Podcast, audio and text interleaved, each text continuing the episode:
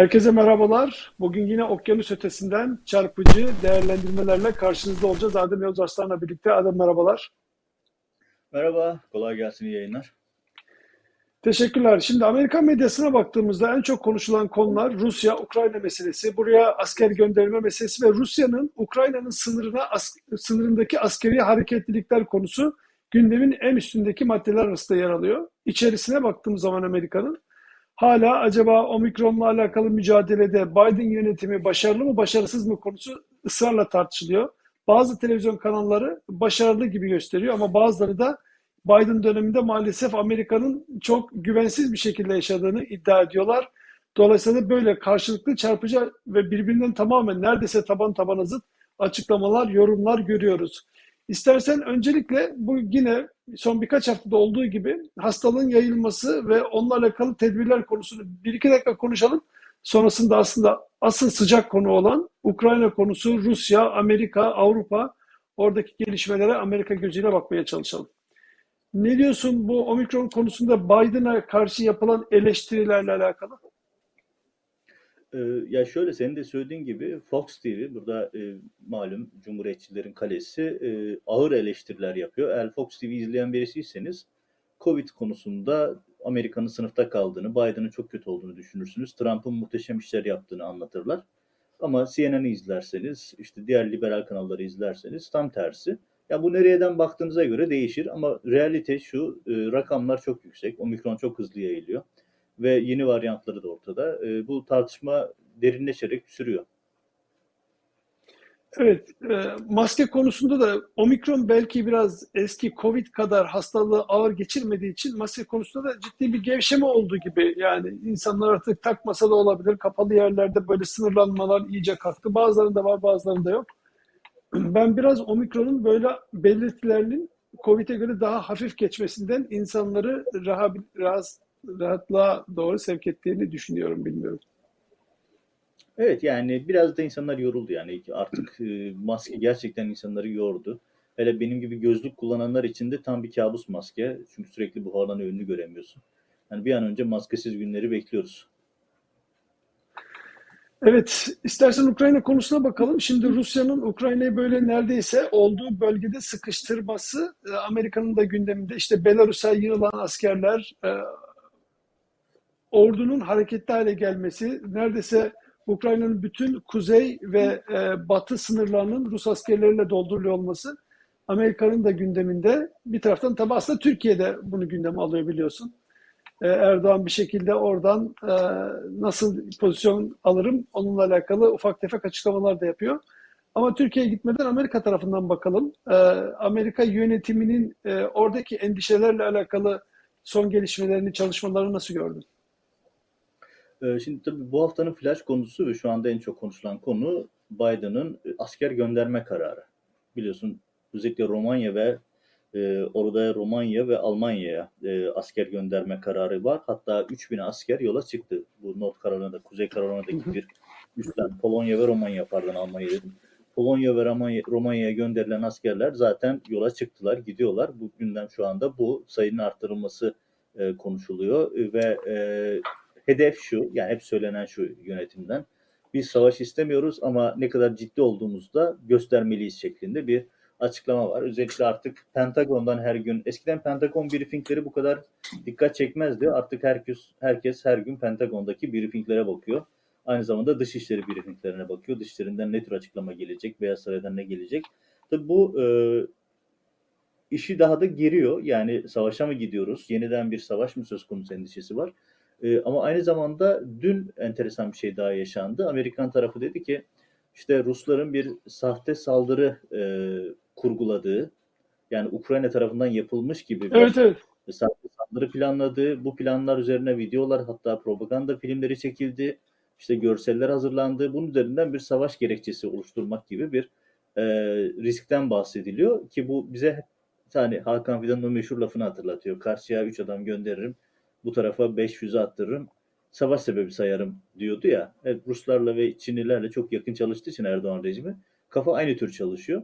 Rusların da böyle bir şeye hazırlık içerisinde olduğunu iddia ediyor Amerika. Yani önümüzdeki günlerde sürpriz gelişmelerle karşılaşabiliriz. Ama bu ara şu parantezi açayım. Ben bir gazeteci olarak hatta sosyal medyada da paylaştım o görüntüyü.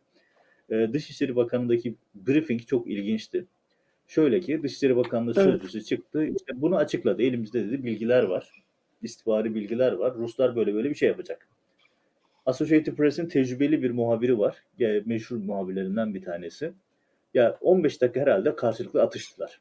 Yani hani ben böyle bir şey Türkiye'de hayal bile edemiyorum. Hani Türkiye'de bir gazeteci e, başka diyor, sözcü diyor ki bizim elimizde istihbarat bu böyle olacak.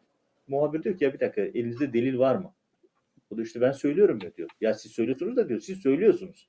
Biz delil görmek istiyoruz diyor. Yani düşünsene. Yani muhabir sözcüyü hırpalıyor. Diyor ki ya delilini göster. O da diyor ya ben sana nasıl göstereyim delili ben söylüyorum diyor. Ya senin verdiğin demeç diyor. Ben delil istiyorum diyor. Tamam mı? Ve bu tartışma böyle gidiyor geliyor gidiyor geliyor ve öyle bir hale geliyor ki artık şey sözcü pes ediyor tamam mı? Yani bu ya biz de şimdi şöyle düşün. Bir böyle soru sorabilen bir gazeteci asla o toplantıya gidemez. Çünkü hemen tutuklanır. Öyle soru sorabilen bir gazeteci zaten atılmıştır. FETÖ'cü damgası yere atılır. Ya öyle soru sorabilen bir gazeteci yaşatmazlar Türkiye'de. Çok net yani. Ama şöyle düşün bakın yani izleyicilerimizden rica edeyim. Hani İngilizce bilmeniz gerekmiyor. Hani izleyici bilmeyenler de olabilir.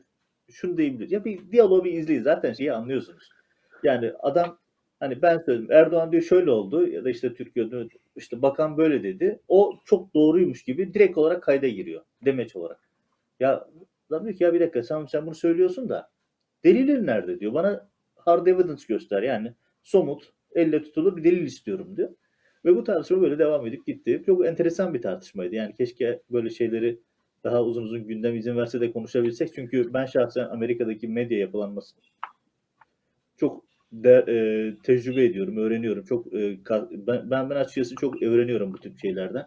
Yani biz Türkiye'deki mesela böyle bir şeyi yani cesaret eder miyiz? Etmezdik eskiden. Yani yarın bir gün dönsek eder miyiz? Ederiz diye düşünüyorum. E, Evet bunlar Amerika'da Amerikan medyası gerçekten çok duruşuyla bir duruşuyla beraber gerçekten bir medya olduğunu gösteriyor. Sor- sorgulamalarıyla, sorularıyla. Zaman zaman böyle ben de CNN'i ve Fox'u açıyorum ve sadece önümde o duruyor. Oradaki bırak sadece sahadaki muhabirleri, ekrandaki anchorlar, anchormenler bile e, karşıdaki muhataban nasıl soru sorması gerektiğini ve o sorunun da arkasından nasıl yeni sorular soracağını çok iyi biliyorlar. Böylece karşılıklı neredeyse yani şöyle görüyorum ben seyircinin ekranın başına geçirdiği her saniyenin dolu dolu bilgi dolu olarak geçmesini sağlayacak bir yayın akışı planlıyorlar. Bu e, televizyonculuk, gazetecilik açısından hepimiz için çok önemli tecrübeleri de beraberinde barındırıyor. İnsanlar, milyonlarca insan o ekrana bakıyor ve o ekranları en dolu haliyle yansıtmaya çalışıyorlar. Bu çok önemli. Aslında birazdan Türkiye'ye geçeceğiz. Böyle hemen pat diye geçmek istemiyorum. Fakat ben de başka bir haber gördüm. Erdoğan böyle uçakta e, yurt dışına falan gidiyor geliyor ya işte Ukrayna'ya gidiyor, Katar'a gidiyor bu son zamanlarda da öyle. Oradaki gazetecileri düşün bir de. Bir, soru soruyor. Soru sormayı da yani e, e, öyle bir artık tabiri caizse yalakalık haline getirmiş ki böyle bir yorumunu da yapıyor içinde. Aslında efendim siz de tabii böyle yapardınız değil mi? Kemal Kılıçdaroğlu'nun zaten yaptığını da ne olduğunu hep beraber gördük diye başlıyorlar. Sonra Erdoğan'a veriyorlar sen konuş. Bunlara da şu anda Türkiye'de gazeteci deniyor. Maalesef yani e, artık Erdoğan soruları bile almıyor biliyorsun. Prompter'dan önceden okuyor. Muhabirler ya da o gazetecimsi kişiler e, soruları geciktirince araya sıkıştırmaya çalışıyorlar. Geçen hafta öyle bir rezalet yaşandı malum. Rezalet. Ama e, Bir şekilde ama gerçekten, Türkiye'de e, Türkiye'de eskiden bir şekilde vardı bu. Yani buna buradakilere benzer işler vardı. Biliyorsun hükümetin sözcüsü çıkardı. işte haftalık değerlendirme yapardı. Gazeteciler öyle ya da böyle soru sorarlardı yani. Önceden hazırlanırdı gazeteciler, muhabirler. Haber merkezlerinde sabahtan bilinir ki bugün hükümet sözcüsü konuşacak. Şöyle şöyle konular var. Sen bu soruları sor diye muhabirlerle toplantılar yaparlardı. Bunlar olurdu. Hatta yine hatırlarsın Emniyet Genel Müdürlüğü haftalık basın toplantısı yapardı. O, o hafta Türkiye'de yaşanan olayları var. anlatırdı. Evet, onun da bir sözcüsü vardı. Gelişmeler anlatırdı. Hatta o da sorular alırdı. Yani trafik kazalarından olan olaylara kadar. Böyle yani bir şekilde şeffaflığın şu andakine göre 100 kat daha iyi olduğu zamanlardı. Şimdi tamamen ben yaptığım olduculukta gidiyor her şey. Ya şöyle söyleyeyim şimdi sen uçak muha- muhabbeti açtın. Bir hani izleyicilerimize de bir background bilgi vereyim. Benim uçağa binebildiğim yıllarda, bugün Gazetesi Ankara temsilcisi olduğum yıllarda uçaktaki notları ben tutardım. Hani bu da Ankara'da bilinen bir şeydi. Ben çok hızlı not tutabilen birisiyim. Yani hatta bu Davutoğlu başbakanken bana espri yapardı. Yani ben her şeyi öğrendim ama senin kadar hızlı not tutmayı öğrenemedim diye espri yapıyordu böyle. Ee, hızlı not tutardı ve bütün notları ben tuttuğum için herkes uçakta benden alırdı notları. Erdoğan ne dedi, Cumhurbaşkanı ne dedi vesaire. Tabii biz gerçekten soru sorabiliyorduk. Hani Erdoğan bazen kızıyordu bize. Mesela bir defasında adam yine gazeteciliğini tutuyor diye tepki gösteriyordu falan bazı sorular ama biz soru sorabiliyorduk. En azından böyle bir şey vardı uçakta. Soru soranlar sonra uçaktan kesildi. Sonra da zaten ya sürgün ya da Silivri yolcusu oldular. Şu anda öyle bir şey yok. Yani Erdoğan ne derse şey olarak geçiyor. Böyle Ee, bir grup insanı temel- topluyorlar o yeni aldıkları yeni aldıkları 500 milyon dolarlık e, uçağa bindiriyorlar bir grup insanı. İsimlerine gazeteci demişler. Onlarla beraber gidiyorlar orada geziyorlar. Herhalde alışveriş falan yapıyorlar. Sonra dönüşte de şimdi diyorlar bizim yarın gazetede çıkması gereken haberimiz bunlar. Şu masanın çevresine oturun diyorlar. Bir tane poz veriyorlar. Artık çok klasik bir de poz olmaya başladı. O masayı da herkes ezberledi. Yanında oturan bir grup insan, ayakta duran Ahmet Hakan gibi birkaç kişi o pozu paylaş sonra Erdoğan'dan önemli açıklamalar diye ver gitsin. Böyle bir sistemi kurmuşlar şimdi. Bu arada e, Erdoğan'dan önemli açıklamalar derken var. evet Washington'a da dönebiliriz. İstersen e, Erdoğan'ın e, daha söyleyeyim hızlı bir şekilde. izleyicilerimizin dikkatinden kaçmış olabilir. Türkiye çok ilgilendiriyor. Rahip Branson'un kitabı çıktı yeni. Rahip Branson'un Evet, kitabını biliyorsun. Rahip Branson e, Türkiye'den e, Erdoğan'ın iki seneye yatırdığı rehin olarak tuttu elinde. E, kitapta anlattıkları zaten daha önce anlattıklarında var ama ilave olarak da söyleyeyim. Neden e, önemli? Şu açıdan. Hani biraz sonra konuşacağımız diğer gündemlerle bağlantılı bir konu. Erdoğan diyor ya biz ahim kararlarını falan takmayız. Kimse bize talimat veremez falan. Rahip Branson anlatıyor. Diyor ki ya beni gözaltına aldılar, tutukladılar. Sadece rehine olarak tutukladılar. Yani işte Amerika'daki Fethullah Gülen meselesinden yola çıkarak yaptılar ama aslında Halkbank için yapmışlardı diyor. Biz de bunu yıllardır bu ekranda anlatıyoruz. Rahip Branson'un işte ver papazı al papazı diye rehin tutuldu. Rahip Branson rehindi çünkü. Hikayenin temeli, anlatımı bugün Rahip Branson'un yeni kitabında da var. Rahip Branson diyor ki beni Halkbank davasına karşı kullanmak istediler. Hatta benim duruşmalarım Halkbank davası duruşmalarına paralel yapıldı diyor. Mesela çok dikkat çekici bir şey. İşte Halkbank duruşmasında bir gelişme oluyor. Rahip Branson'un duruşması da etkileniyor. Rahip Branson'la ilgili karar verecek Halkbank davası bekleniyor. Erdoğan açıkça Rahip Branson'u Halkbank'a karşı şantaj olarak kullandı. Biz bunu yıllardır anlatıyorduk. Kim şimdi olayın e, aktörü de, mağduru da son kitabında anlatmış oldu. Hani bu bir açıdan da güncellik tarafı şu. Hani Erdoğan işte biraz sonra Kavala örneğinde konuşacağız. Bize kimse talimat veremez, biz kimseye şey yapamayız, yargımız bağımsız, ne haddinize bir şey söylemek falan diye e, mikrofonları demeç veriyor ama perde gerisinde böyle pazarlıklar yapıyor, esnaflık yapıyor işte. Hani esnafta vardır ya böyle ucuzken bir şey alır, stoklar sorunu satmaya çalışır. Kara borsacılık. Erdoğan da onu yapıyor. İşte gazetecileri, din adamlarını rehin alıp onlar üzerinden pazarlık yapmaya çalışıyor. Bu bildiğimiz gerçeği tekrar önümüze koyduğu için ben Rahip Branson'un birkaç cümleyle eklemiş olayım. Bu da e, arada kaynamasın. Evet. Önceki gün, önceki gün bir yerde oturuyorum. Orada işte Erdoğan bu son yaptığı açıklamalarla alakalı bazı konuşmalar oluyor. Bir tanesi dedi ki ya işte Osman Kavala konusunda da çok net duruyor. Onunla ilgili açıklamaları var. Sen de görmüşsündür falan dedi bana. Ben de dedim ki bu tarz şeylerin hiçbir tanesinin bir karşılığı yok. E, bugün Osman Kavala ile alakalı terörist diyebilir. Ertesi gün bir bakmışsınız Osman Kavala çıkmış, e, çantasını almış. İster İstanbul'da, Türkiye'de, isterse dünyanın neresinde isterse istesin gidebilecek hale gelebilir. Çünkü Erdoğan o günkü duruma, pozisyona ya da mesaj vermesi gerektiği yere göre konuşuyor. Geçtiğimiz zamanki örneklere bakalım demiştim. Bir tanesi Rahip Brunson konusuydu. Rahip Brunson demediğini bırakmadı. Ee, İzmir'de yapılanmalardan bahsetti, bağlantılar vesaire dedi. Aradan iki gün Ya geçti. 15 Sonra nasıl Temmuz'da gideceğim? CIA başkanı yaptı. Düşünsenize ya. CIA başkanlığı yapıldı. 15 Temmuz'a bağladı. 15 Temmuz'un arkasındaki bir şeydi. Bu can bu tende olduğu sürece bu buradan çıkamaz diye meydan okudu. Daha karar çıkmadan özel uçak İzmir'e inmişti. Ya daha mahkeme yapılmadan. Yani Rahip Branson o kadar büyük bir rezalet ki. Hani adamın iki sene rehin tutulması bir başka konu. Adam üzerinden yapılan işlemler ayrı bir rezalet. Ee, şey Alman e, Almanya ve Türkiye vatandaşı gazeteci Deniz'i hatırla. Evet, aynı şey orada oldu. De, demediğini bırakmadı. Yani onun söylediklerine bakarsan bin- 1500 yıl falan ceza vermeleri gerekiyordu. Sonra Almanya sıkıştırınca bin, bir dakikanın içinde bıraktı. Duruşmasız bıraktılar. Duruşmasız bıraktılar. Duruşmasız bıraktı.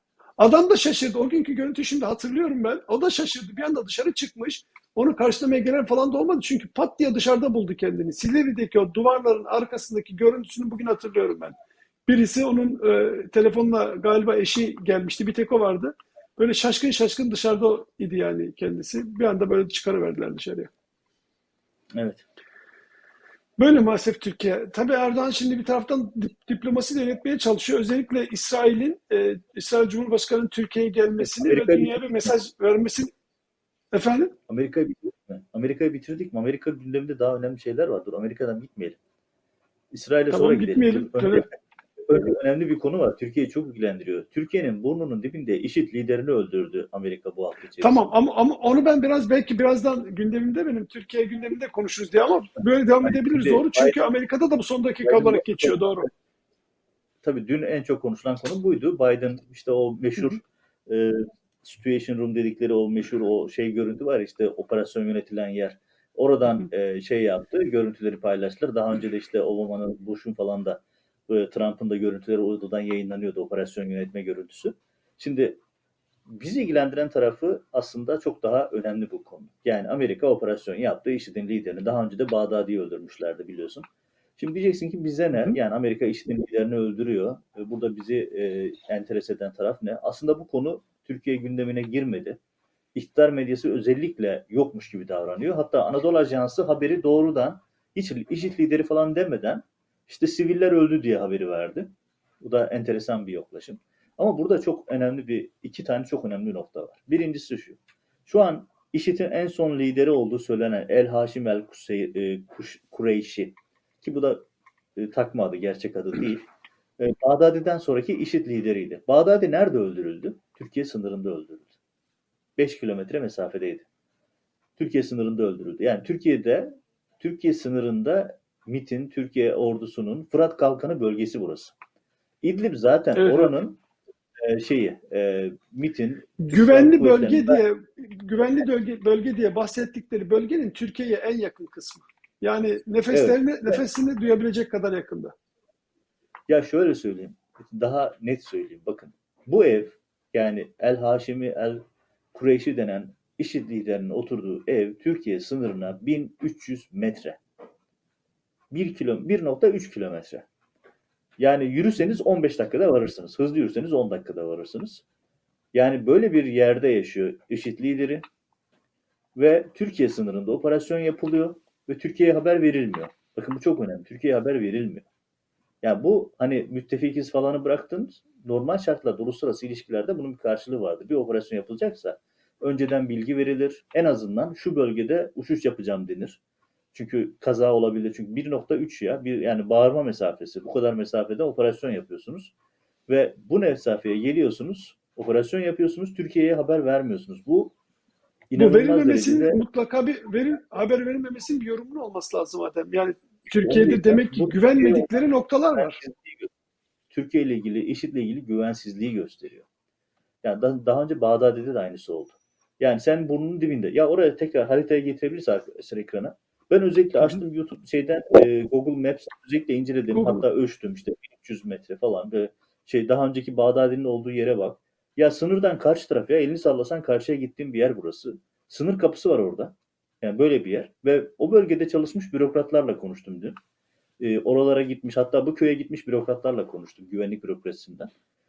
Dediler ki ya burası TSK'nın MIT'in arka bahçesi. Yani oralarda bizimkinlerin yani Türkiye'nin e, Fırat Kalkanı bölgesi burası ve oralar karargahı diyor. Orada yani artık gelen giden belli değil. Hani öyle bir ortam var orada ve böyle bir ortamda IŞİD lideri yerleşmiş ailesiyle birlikte bir evde yaşıyor ve Amerika geliyor senin 1300 metre sınırından mesafede ya şaka gibi 1300 metre mes- sınırında mesafede geliyor operasyon yapıyor ve sana haber vermiyor.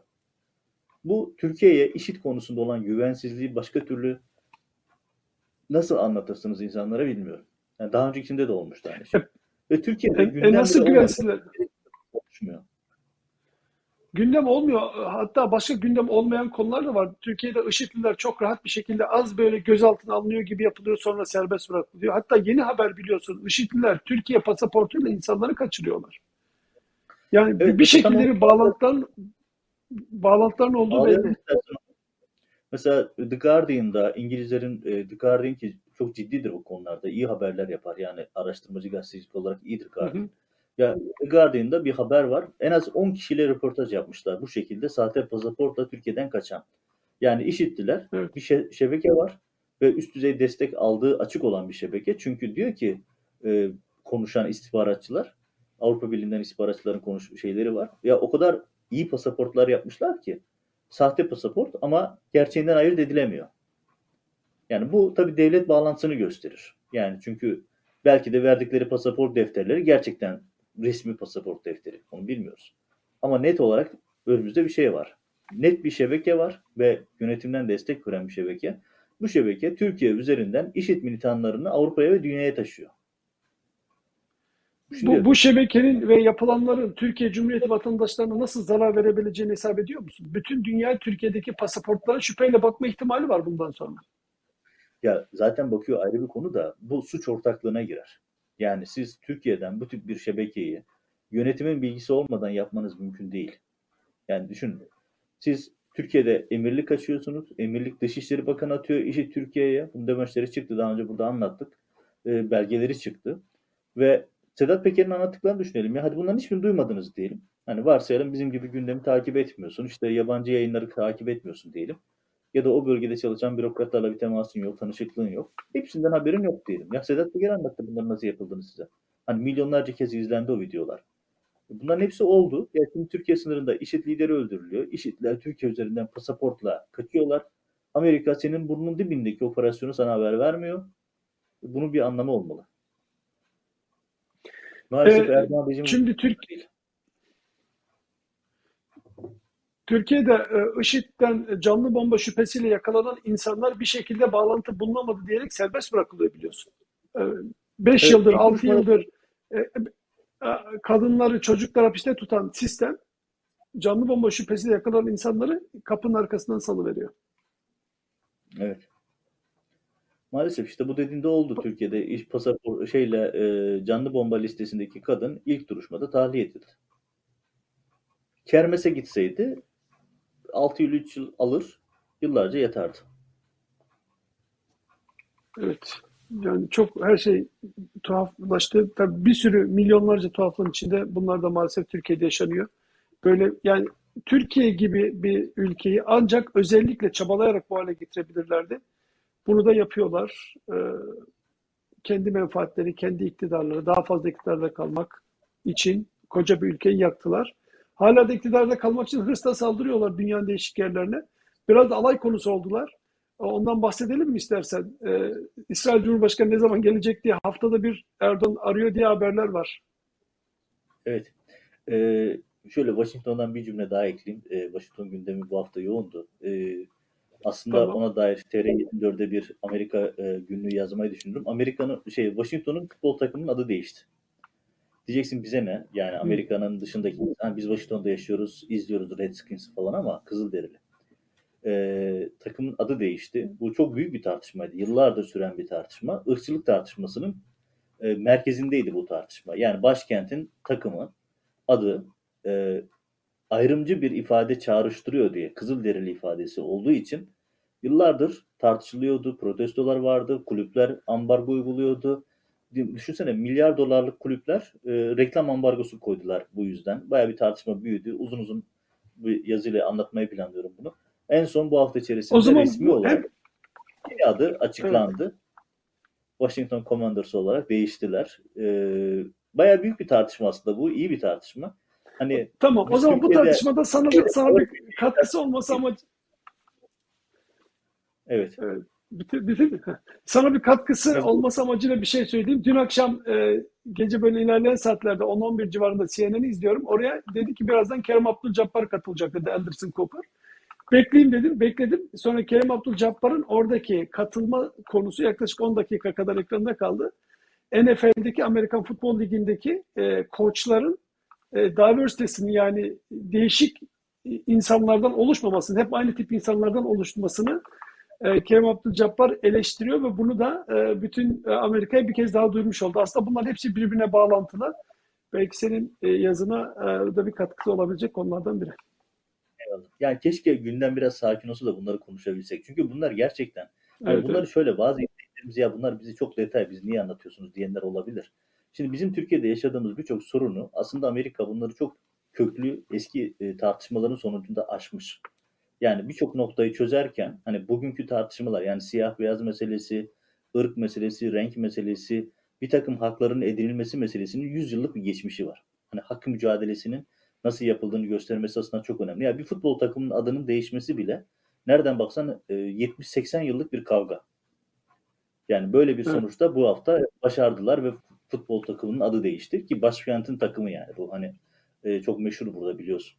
Ve bu bir hak mücadelesi olarak takım adını değiştirmekle sonuçlandırdılar. E, ama ben dediğim gibi buna vakit bulsam bu hafta sonu bir hafta sonu yazısı yazayım TR24'te bunu anlatayım da işim. Bu arada yazman lazım çünkü e, bu aralar e, şu anda biliyorsun e, şey var. Büyük maç var hafta sonu. E, ma- o, o maça ne deniyordu? E, final maçına. Futbol ligindeki. Süper Bowl Süper Bowl Evet, diyorsun? Bowl. Evet. Süper Bowl'da ortak bir yayın Dolayısıyla yapalım daha sonra. Ona bayırca bakalım evet çünkü yapalım. gerçekten Orada konuşacak. Orada konuşacak o kadar çok konu var ki. ya gerçekten Süper Bowl'la ilgili bir yayın yapalım. Yani ben şöyle izleyicilerimize söyleyeyim. İlk geldiğimde Amerika'da 7 yıldır buradayım. Fut- Amerikan futbol hakkında sıfır bilgiye sahibim. Hiç anlamıyordum. Bunlar ne Hı yapıyorlar? Niye birbirlerini böyle itiyorlar, kakıyorlar? Ne yapıyor? Bu nasıl bir manyaklık? Hani insanlar niye e, deliler gibi alkışlıyor? Ben hiçbir şey anlamıyorum. Sahada bir şeyler oluyor falan. Ama futbolun, Amerikan futbolunun detaylarını öğrendikçe, kurallarını gördükçe, biraz okuma yapıp anladıkça e, hayran oluyorsun. Gerçekten Amerikan futbolu korkunç, eğlenceli bir şey ve ben e, Amerikan futbolunun arkasındaki bu e, strateji, taktik, çalışma inanılmaz bir şey. Yani keşke e, dediğim gibi bir oturup Super Bowl yayını yapalım biz. Anladıkça Evet muhteşem bir oyun sade, oldu. Yani, sadece oyun değil dönen ekonomiyi de konuşuruz. Evet yani o dün haberi şey zaten. okuyorum. 30 saniyelik reklamın değeri 7.1 milyon dolar. 30 saniye. Evet. 7.1'i 30 saniyeye bölersek saniyesinin kaç para olduğunu da artık onu seyircilerimiz bulabilirler herhalde. Tamam mı? Washington ve Amerika gündeminden biraz daha ilerleyelim istersen. Yani neredeyse Türkiye'ye 40 gidelim. dakika, e, 35 dakikadır. 35 dakikadır bu konuyu konuşuyoruz. Türkiye'ye gidelim. Türkiye'de insanlar biraz böyle bir hareketlilik var. Görüyorum Twitter'ı ne zaman açsam ülkenin bir yerinde elektrik zammını protesto edenler, öbür tarafta kuryeler alamadıkları maaşları protesto ediyorlar. Samsun'da garip şeyler oluyor. Ne olduğunu tam olarak anlayamadım. Böyle insanlar e, heykelin çevresinde dö- dö- dolaşıyorlar. Sonra böyle ışıklar falan Atatürk heykelinin çevresinde. E, böyle hepsini biraz dağınık gibi söyledim ama istersen önce biraz böyle siyasetten girelim sonra buraya doğru geliriz. E, benim bir türlü Ama giremediğim işte. Erdoğan'ın bu evet İsrail'i evet tam işte onu diyorum. Konuya girememiştim. Şimdi girelim. Hemen Oraya girelim. girelim. Ya bu hafta Haaretz'te bu İsrail'in önemli gazetelerinden birisi, liberal önemli bir gazete Haaretz. Haaretz'te bir rapor, yayın var, e, yazı var, analiz vardı. E, meğerse Erdoğan sürekli İsrailleri arayıp taciz ediyormuş. Ya ne zaman geliyorsun? Ne zaman geliyorsun? Hani artık İsrailler yorulmuşlar Erdoğan'ın aramalarından. En son dün Erdoğan Ukrayna'ya giderken bu konu yine Türkiye'de sorulduğunda Şubat'ta gelmeyecek, Mart'ta gelecek dedi. İsrail Cumhurbaşkanı'nı bekliyor Erdoğan. Ya İsrail hani oğlunun ticareti vesaire bunları biliyoruz ama Erdoğan'ın bu kadar çok İsrail Cumhurbaşkanı'nın e, daveti için arayıp taciz etmesi ya ne zaman geliyorsun? Hadi gel artık. E, bekliyoruz. Bu hafta da gelmedin bu ayda gelmedin. Neredesin dostum? falan diye araması e, hayli enteresan. Yani bu Erdoğan'ın dış politikada yapmaya çalıştıklarını göstermesi açısından ilginç bir gelişme ve artık İsrailler bile bunu magazine vurdular yani Erdoğan yine aradı ne zaman geliyorsun dedi falan gibisinden. E, Şubat'ta gelmeyeceği netleşti çünkü Erdoğan da dün onu teyit etti. Mart ayı içerisinde planlanıyor. Henüz o da planlanıyor daha net değil. Belki Mart'ta da gelmeyecek bilmiyoruz. Hani Erdoğan Gazze'ye gidecekti. Üzerinden yanlış saymadıysam 6 sene oldu. E, henüz gitmedi. Belki de 8 sene oldu. Yanlış da bir şey bir şey olabilir. Ama e, sonuçta e, İsrail Cumhurbaşkanı dört gözle bekleyen bir Tayyip Erdoğan var. İlginç bir gelişme. Bence daha ilgincini söyleyeyim mi? İsrail'i arıyor olabilir ama bir şekilde onun medya sızması, ona haber yapmaları biraz daha ilginç geldi bana. Ama İsrail tarafı sızdırdı. Yani Türkiye tarafından değil. İsrail tarafından. İşte İsrail tarafından İsrail tarafından bahsediyorum. Artık herhalde ne kadar bunaldılarsa bari haber yaptıralım da biraz rahatlarız falan demişler. Aslında normalde Erdoğan niye çağırıyor ki? Kendisi gidecekti bundan kaç sene önce bir cuma günü. Ya O taraflara. şeydi, e, Gazze'ye gitme, Gazze'ye gitme sözüydü. Hatta iyi hatırlıyorum. O basın toplantısında ben de oradaydı. Basın toplantısı değil de Eskişehir'de programa gidiyorduk. Ee, o programda esnasında e, yanlış hatırlamıyorsam yine ben sormuştum böyle bir soru işte Gazze seyahatiyle ilgili. O da çok yakında bir cuma gideceğim demişti. Ee, üzerinden yani 8 sene falan geçti yanlış hatırlamıyorsam. Böyle bir şey olmadı. Bakalım ne zaman gider bilemiyoruz. 400 cuma geçmiş üzerinden. Pekala. Ya cuma e, değil. Türkiye'de 15 Temmuz geliyor nedense. Yani cuma günü cuma namazına gitmediği bir 15 Temmuz var ya hep o aklıma geliyor. Her cuma onu hatırlıyorum Öyle. nedense. Acaba Erdoğan cumaya gidecek mi diye. onu, onu öyle çok sık sık soruyorsun sen biliyorum niye gitmedi falan diye ama herhangi bir yerden yandaşlardan, trollerden de bir açıklama gelmedi. E tabii canım cum- 15 Temmuz cuma günü yapması gereken akşamki kumpasın hazırlıkları sebebiyle cuma namazına gitmedi. Yani bu çok bilinen bir şey. Bunu yandaşlar da biliyor ama herkesin işine geliyor şu anda. Evet. Yandaşlar demişken bu doğalgazı açın diyen bir e, troll vardı ya böyle bağırarak konuşuyordu. Onun iki gün önce bir videosunu daha seyrettim. Böyle biraz kızmış galiba son zamanlarda yeniden gündeme gelmesine. Diyor her sözümü dinlediniz de bu mu kaldı diyor. Ee, o zaman ne dediğini hatırlıyorsun değil mi? Açın pencereleri, kombileri de sonuna kadar açın. Türkiye artık bedava gaz e, kullanacak. Hatta bütün Avrupa'ya, dünyaya meydan okuyacak falan diyordu. Şimdi ona Ya hayır, ona ben- troll dendi diye bunu söyleyeyim diye kızmış Ya biraz. bu Abdurrahman Uzun'u yani sen de ben de meslekte neredeyse 25 yıl devirdik. Yani daha uzaya doğru gidiyoruz. Ya bu arkadaşlar nerede çıktılar? Nerede gazetecilik yaptılar? Ne zaman piyasaya çıktılar? Ben gerçekten hayret. Yani şöyle söyleyeyim. Mesela bir sektörde insanlar tanışırsın. Niye? Çünkü aynı işi yapıyorsun. Muhabirsin, basın toplantısında tartış- tanışırsın, seyahatte görüşürsün, bir programda görüşürsün. Bir şekilde yolun kesişir değil mi? Ya öyle insanlar çıktı ki hiç yolun kesişmemiş. Bir anda ortaya çıkan insanlar. Ve bu insanlara bakıyorsunuz gazetecilik, gazeteciyim diye ortada düşüyorlar. İşte Büyükşehir Belediyesi'nden, bakanlıklardan korkunç para götürüyorlar. Bunlardan bir tanesi Özışık ailesi biliyorsun.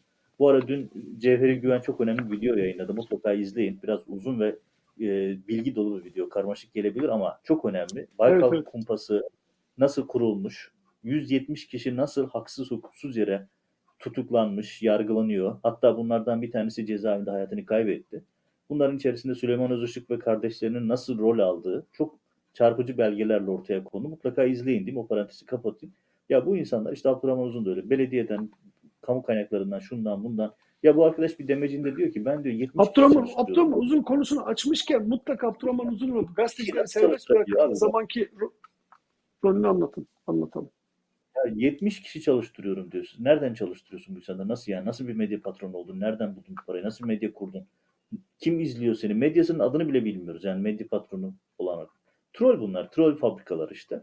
Erdoğan'ın şeyi ve biliyorsun sen de hatırlattın. Bizim gazeteci arkadaşlarımız tahliye edildiklerinde haksız hukuksuz yere tutuklandıklarında bunlar ortalığı birbirine katıp İsmail Sarmaz bir taraftan Abdurrahman Uzun öbür taraftan hatta Abdurrahman Uzun bizzat saraya arıyormuş işte Erdoğan tebrik etmiş kendisinin kampanyasından dolayı falan. Kendisi anlatıyordu bunları televizyonda. Öz Işıklar'ın programında üstelik. yani. Anlattı. Hani Bu nasıl bir sorumluluk duygusuysa mahkemenin verdiği karara evde gece geç saatlerde öğrenip e, paldır küldür iş yerine gidip bütün ekip arkadaşlarını da çağırıp kampanya yapma ihtiyacı duyma şeyi ne, nedir yani bu? Nereden çıkıyor bu? Bunun adına ne diyor? Gazetecilik değil de bu. Bak peki bunun adı ne? isimlerini hakimlerin isimlerini yayınlayıp tehdit ettiler ya. Şantaj yaptılar hakimlere. Tehdit ettiler. Bu kadar pervasızca bunu çıkıp ekranlarda anlatıyorlar. Biz şöyle yaptık, böyle yaptık diye. Çünkü saraydan destekleniyorlar. Yani Erdoğan'ın arayıp sırtını sıvazladığı adamlar bunlar. Tetikçi olarak yapılan insanlar, yapan iş, şeyler, e, kişiler. Erdoğan Erdoğan tarafından tabii destek olduğu bilinince de e, AKP'nin ne kadar belediyesi, kurumu, kuruluşu varsa tamam bunu diyor reis nasıl destekliyor. Biz buna aradan 3-5 verelim, 3-5 verelim. O orada e, bağırmaya, çığırtkanlık yapmaya devam etsin. Biz de reis aramızı bozmayalım. 3-5 çok mütevazi söylüyorsun Metin. Yani bunlar öz ışıklar, bunlar o yandaş medya şeyleri, konferanslar, eğitimler, programlar adı altında servet yaptılar. İnanılmaz rakamlara ulaştılar. Evet. Şimdi e, Türkiye'de biraz böyle gündeme baktığınız zaman en çok görülen konu yani bir sürü zamlar oldu da elektrik zamları yani normal bu karşılanabilecek bir şey değil. Adam gösteriyor faturayı diyor ki 430 lira gelmiş bana diyor geçen ay. Bu ay diyor 1100 lira gelmiş diyor. Yani bu yüzde işte yüz bilmem kaç bir ayda değişen rakam. Yani çok aşırı bir anormallik var. Bu anormallik bir şekilde zamlara karşı böyle sessizliğini koruyanları da çıldırttı gördüğüm kadarıyla. Bakıyorum Doğu Beyazıt'tan e, batıdaki bazı şehirlere kadar insanlar sokaklara çıkıp bu elektrik zamlarını protesto ediyorlar. Hatta bir tane çıkmış e, elektrik şirketinin tabelasını kırıyordu. O tabela kırma konusunda da aklıma başka bir şey geldi de şimdi konuyu dağıtmayayım. Dolayısıyla böyle bir e, protesto e, şeyi var, dalgası var gördüğüm kadarıyla. Şimdi Erdoğan e, geri adımlarından birini yani Sezen Aksu da attı, diğer konularda attı, elektrik faturalarında göstermelik attı. İşte tarife değiştirdik falan dedi. Ama daha geri adım atacak çünkü bu yönetilebilir bir şey değil. Yani şöyle söyleyeyim, e, herhangi bir evde evin elektrik faturası şu anda kira ödüyormuşa denk geldi. Yani mesela benim bildiğim bir fatura var, Evet. bir tanıdığımın evine gelen fatura ayda 1500 lira gelmiş. Yani 1500 lira bir ortalama kira yani Anadolu'da herhangi bir yerde. Hani küçük bir yer için söyleyeyim, büyük şehirlerde o rakamlar yok tabii de. Ama yani bu rakamlar ödenebilen rakamlar değil. İnsanlar bu rakamların nasıl altından kalkacaklar bilmiyorum ama Erdoğan buradaki rahatsızlığın farkında. Hatta biz yayına girerken baktım yine bu elektrik faturalarıyla ilgili düzenleme yapmaktan bahsediyordu. Ee, elektrik faturası AKP'ye çarpacak gözüküyor. Evet, öyle gözüküyor. Bir, bir bunalma var. Tabii her bu bunalanız biraz sokakta kendini göstereni alıp alıp götürüyorlar. Çok sert tedbirler uyguluyorlar. Ancak bu tabii kalabalıklığın durumuna göre kimini tedbir, kimine Erdoğan'ın geri adım atması gibi değerlendirebiliriz. Sezen Aksu meselesiyle mesela dalganın büyük olduğunu görmüş olacak ki böyle 180 derece yaptığı dönüşlerden bir tanesini Sezen Aksu konusunda da yaptı. İstese yapmayabilirdi ama dalganın büyük olduğunu herhalde araştırarak görmüştür. Bunu da bir Evet. şekilde takip ettirecektir. O- Erdoğan sürekli anket yaptırıyor biliyorsun sürekli. Yani 7 bölgede ayrı anketler var. Birden fazla şirkete yaptırıyor. Ve o anketlerdeki havaya göre Erdoğan aynı gün içerisinde dönebiliyor. Bunu çok sık yaptı. Yine yapmaya devam ediyor. Yani ve dolayısıyla bu sürpriz değil elektrik faturalarıyla ilgili konu. Ama elektrik faturalarındaki en temel meseleyi gözden kaçırmamak lazım. Elektrik faturalarının en temel meselesi Erdoğan'ın kurduğu yandaş soygun düzeni. Beşli çete başta olmak üzere bütün bu yandaşların kurduğu soygun düzeni. Çünkü elektrik dağıtım şirketleri çoğunlukla işte Yeni Şafak'ın patronlarından başla, Ethem Sancaklar'dan devam et. İşte oradan o Beşli Çete'nin diğer elemanları tarafından ihaleler onlara verildiği için ve nasıl verildiğini herkes biliyor zaten. Komisyon karşılığında ihalesiz ya da işte komisyon karşılığında e, önceden planlanmış şekilde bunlara dağıtıldı. Elektrik faturasından da aslında Erdoğan'a komisyon gidiyor. Erdoğan'ın ve ailesinin komisyon almadığı yer neredeyse kalmadı gibi. Son haberlerden bir tanesi yüzlerce yıllık tarihi sülliyetin olduğu Süleymaniye Camisi'nin caminin önüne rant alanı çok büyük olan yere de bir inşaat yükseliyor. İnşaatta 24 saat geçmeden her şey ortaya çıktı ki e, Erdoğan'ın oğlunun yönetiminde olduğu İlim Yayma Cemiyeti'nin inşaatıymış. Yani nerede bir yer bulsalar oraya dalıyorlar. Ailecek. Ama şeyi gördün değil mi? Abdurrahman Uzun'dan bahsettik az önce troll. Ee, bunu eleştiren bir tweet paylaşmış. Sonra hemen sildi tweet'i. Çünkü artık hani O Abdurrahman uzun değil, boynu kalın. O boynu kalın. yo yo bu, bu Abdurrahman da aynı şeyi yaptı. Bu şey için e, O da yapmış mı? Büyükşehir Belediyesi'ni e, eleştirmeye çalışırken bir baktı ki aslında Bilal Erdoğan'ı eleştiriyor. Hemen tweet'i silmiş. Tabii. O, o öteki boynu kalın da öyle yapmış. İşte müdahale edilmeli, müdahale şart yazmış. Sonra bakmış ki bu Bil- Bilal Erdoğan'a çıkıyor, hop diye siliveriyorlar. Böyle bunlar çok şeyler, baya baya esnekler yani. Hiç, bir, bir şey bir şey söyle de arkasında dur. Nerede öyle bir şey? Ama dediğin şey çok doğru. Yani rant, komisyon, pay adına ne dersen de Erdoğan'ın rantında pay- payını almadığı hiçbir işlem yok. Evet. Ses kayıtlarından hatırlıyor musun? İşte Sultanbeyli'nin payı bilmem ne kadar vardı falan diyor. Demek ki böyle küçük parçalara bölmüş. İstanbul'da o zaman belki şimdi Türkiye'yi bölmüştür. Onların hepsinin bir adı var galiba. Oradan toplanıp toplanıp bir yere birikiyor. Evet Bu adına arada çok diyorlar biliyorum. bir dedikleri bir Evet, sistem büyük bu. dramlar Öyle yay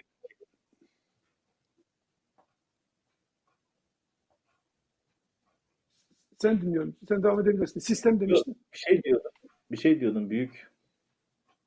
Ya büyük dramlar yaşanıyor diyorum. O da doğudan batıya en büyük dramlar da sınırda yaşananlar. Gerçekten çok çok acı bir haber vardı. Türkiye'den Avrupa'ya kaçmak isteyen göçmenler Türkiye ile Yunanistan arasında kaldılar ve onlar soğukta soğuktan ölmüş olarak bulundular. En son benim gördüğüm rakam 16 idi. 16 kişi nasıl bir çaresizlik içinde dağın başında kaldılarsa o soğukta hayatlarını kaybettiler. İnsanın soğuktan ölmesi demek ne demek? Yani ama onlar öyle olurken Süleyman Soylu da hala işte Yunanistan'a kızıyorum diye FETÖ'cülere müsamaha gösteriyorsun da başkalarına göstermiyorsun. Konuyu gene o o can vermiş insanların, kadınların, çocukların cesetlerin üzerinden başka tarafa doğru çekmeye çalışıyor. Sanki kendisi hiç bu işin bir parçası değilmiş gibi. Konuşacak Yani- tonla şey var aslında. Ya, e, o tweet'i ekrana getirebiliriz arkadaşlar. Ya şöyle söyleyeyim. Yani gerçekten e, tanımlamakta zorlanıyoruz. Hani artık dibin dibi daha dibi ne kadar var bilmiyorum. Yani düşünsene sen İçişleri Bakanısın. Olayın olduğu bölge senin sorumluluğunda. Jandarma da sana bağlı sonuç. Orası senin sorumluluğunda olan bir yer.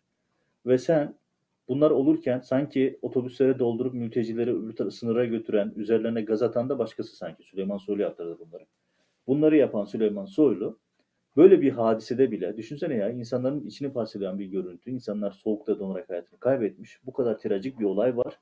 Bu olayda bile dönüp FETÖ falan diyerek işte FETÖ müşrik yani FETÖ'cüleri niye geri göndermiyorsunuz? Diğerlerini bırakın FETÖ'cüleri şey diğerlerini alın FETÖ'cüleri geri gönderin diyecek kadar aşağılıkça işler yapıyor. Gerçekten hani Süleyman Soylu'yu tanımlayacak e, ifade bulmakta zorlanıyorum. Hani Süleyman Soylu SS e, kısaltması yapılıyor ya. Ve gerçekten en iyi yakışan, Hitler'in o subaylarına en yakışan tanım da gerçekten bu. Başka türlü izahı yok bu adam. Yani Allah ıslah etsin diyeceğim de bilmiyorum nasıl ne, yani öyle bir inancı olduğunu da düşünmüyorum. Bir inancı olan bir insan bunları yapmaz. Hani ahlaki, hukuk vesaire onlarda zaten olmadığını biliyoruz. Ama inancı olduğunu da düşünmüyorum. Çünkü böyle birisi böyle ifadeler kullanabiliyorsa demek ki herhangi bir ahiret inancı da yoktur. Evet. Sınırlarımızda olanları görüyorsun. İşte öbür bir tarafta IŞİD'li var, onları geliyor Amerika vuruyor. Bu tarafta batıya kaçmaya çalışan insanlar var, yollarda ölüyorlar, donarak ölüyorlar. Ama bütün bu politikaları yöneten onlar sanki hiçbirinin altında elleri yokmuş gibi bir de ellerini yıkayıp çıkmaya çalışıyorlar. Maalesef. Yani rezalet. Maalesef bu yani bir taraftan yani böyle bir e, yani karanlık bir dönemin çok karanlık insanları olarak maalesef karşımızda duruyorlar. E, bu çok e, ürkütücü bir şey. Geçen hafta konuştuğumuz konu vardı. E, Nuri Bozkır'ın e, Ukrayna'dan getirilmesi konusu. Şimdi başka iddialar var. Mesela Alman basını diyor ki Erdoğan Nuri Bozkır'ın bildiklerini biliyor. Erdoğan'ın IŞİD'le ilişkilerini çok yakından biliyor ve onu susturmaya çalışıyor diye Alman basında da böyle bir iddia var. Bunları mutlaka görmüşsündür. Bunlara alakalı diyeceklerim var mı? Ya şöyle ilginç bir şey var. Ee, Nuri Bozkır'ın gözaltı süresi bir kere daha uzatıldı. Üçüncü kez uzatıldı. Ee, bu da tabii çok normal değil. Yani e, burada nasıl bir oyun kuruyorlar e, onu önümüzdeki günlerde göreceğiz. Ama şeyin uzaması, e, ifadelerin uzaması dikkat çekici. E, ifadelerden sonra yargı aşamasına geçtiğinde muhtemelen gizli karar koyacaklar dosyaya. E, duruşmaları da gizli yapacaklar. Çünkü biliyorsun Ankara'da böyle bir mahkeme oluşturdular. MIT'le ilgili duruşmaları orada yapıyorlar ve sanık taraftarları tarafları bile duruşmaları bilemiyor, göremiyor. Böyle gizli kapaklı duruşma yapıyorlar. Sözlü duruşma oluyor. Normalde duruşmanın en temel özelliği halka açık olmak zorundadır. Yani açık duruşma yapılması gerekir. Ama böyle bir şey yok Türkiye'de. Ee, Erdoğan rejiminde hukuk zaten baştan imha edilmiş durumda. Şimdi Nuri Bozkır'la ilgili Türk medyasında son günlerde hiç haber çıkmıyor. Çok ilginç. Yani normalde havuz medyasında çarşaf çarşaf senaryo yazılması gerekiyordu. Ee, onun üzerinden Hı hı, doğru. yapacaklarsa, kime yürüyeceklerse orana dair böyle önceden hazırlanmış, senaryosu yazılmış haberlerin hazırlanmış, bunların yayınlanması gerekiyordu. Yapılmadı. İlginç bir nokta. Ama bunun yerine hem Ukrayna'da hem de Almanya'da önemli haberler var. Hem Ukrayna'da hem de Almanya'da çıkan haberlerde Nuri Bozkır'ın özellikle IŞİD'e verilen silahlar meselesindeki rolü e, inceleniyor. Bu Correct TV e, önemli bir şey organı, e, Hı hı. araştırmacı gizlilik organı. Orada yayılan haber Erdoğan'ın özellikle Nuri Bozkır'ı ki ben de aynı fikirdeyim. Nuri Bozkır'ın susturulmasıyla işi de gönderilen silahlar meselesinde e, delilleri karartmaya çalışacağı yönünde yorumlar vardı. Bu da dikkat çekici. Yani Nuri Bozkır meselesini e, dünyanın diğer ülkeleri de yakından takip ediyor. Türk medyasında haber çıkmasa da Ukrayna medyasında ve Rus medyasında haberler var. Dikkat çekici haberler var. Evet. İstersen burada bugün programı toparlayalım. Ee, E, son bir başlığı söyleyeyim. Bence çok önemli. Erdoğan dedi ya ahim kararlarını takmıyorum, beni ilgilendirmiyor, bağlamıyor falan. Hı. Hani niye? Çünkü Osman Kavala konusunda Türkiye konseyden ihraç süreci başlatıldı. Bu çok önemli bir gelişme. Hani ihraç süreci biraz uzun bir süreç. Hani izleyicilerimize hatırlatalım. Bu Azerbaycan örneği 7 yıl sürmüştü. Erdoğan da bunu biliyor. Ha, Amerika'daki Halkbank davasını nasıl uzatmak için her türlü atraksiyonu yapıyorsa e, Kavala konusunda da aynı şeyleri yapıyor. Hani bu işin şey tarafı, Erdoğan tarafındaki kurnazlık boyutu. Yani uluslararası sistemin açıklarını biliyorlar çünkü. Ee, hani uluslararası sistem e, akşamdan sabaha karar alıp uygulayamıyor. İşte bu konsey kararı, işte Azerbaycan örneği var bir tane tür, 7 yıl sürmüş. Erdoğan da bunun aynısını Türkiye Kavala meselesinde yapıyor şu anda. Süreye oynuyor. Süreye oynarken de politik rant elde etme hesabını yapıyor. Ahim kararlarını takmayız, bizi bağlamaz falan diyor. Hani çok uzun uzun anlatmaya gerek yok. Ee, ahim kararlar Türkiye'yi bağlar altına imza atmışsınız. Meclis kararları var, şey var. E, anayasanız var. Yani ahim kararlarını takmıyorum demek, anayasayı takmıyorum demektir. Bu başlı başına bir rezalet, başlı başına bir suç. Ama Erdoğan burayı yol etti. Ama ben yine aynı fikirdeyim. Yani Kavala meselesinde e, pazarlık yaptığı konularda istediğini aldığı anda bir bakmışsınız vuruşmasız bir şekilde Tabii. Kavala serbest olabilir. Bir sonraki günde Avrupa İnsan Hakları Mahkemesi'nden daha iyisi de yoktur. Onu da çok rahat söyleyebilir. Onu da ben söylemedim, kim söylemişti diyebilir. Sorun yok o konuda. Bana mı sordunuz der çıkar. Evet. Pekala. e, önümüzdeki hafta yayında istersen e, Super Bowl konusuna biraz girelim dediğin gibi. Çünkü e, 13'ünde oynanacak maç ve e, milyarlarca insan onu seyrediyorlar. Amerika'da Uber yapanlar da iyi bilir değil mi? Mesela o gün Uber e, çok hareketli olur. E, işte merkezi Maç yerlerde, kafeteryalarda, barlarda seyredenler. Maç saatinde hayat durur. O maçın yayınlandığı saatte herkes ekrana yapışıp onu izliyor ama maçtan sonra ortalık hareketleniyor tabii. Evet, hatta pizza dağıtanlar da çok iyi bilirler. O, o gün yılın e, en yüksek gelirini o pizza dağıtanlar o, o günlerde alırlar. Neyse böyle bunun gibi konuşacak çok konu var. Eğer fırsatımız olursa, vaktimiz olursa önümüzdeki hafta bununla biraz ayıralım. Biraz da ekonomisine de bakalım. E, konuşuruz. Peki. Evet. Görüşmek üzere. Kolay gelsin. Çok teşekkürler Okyanus Ötesi'nden. Hoşçakalın.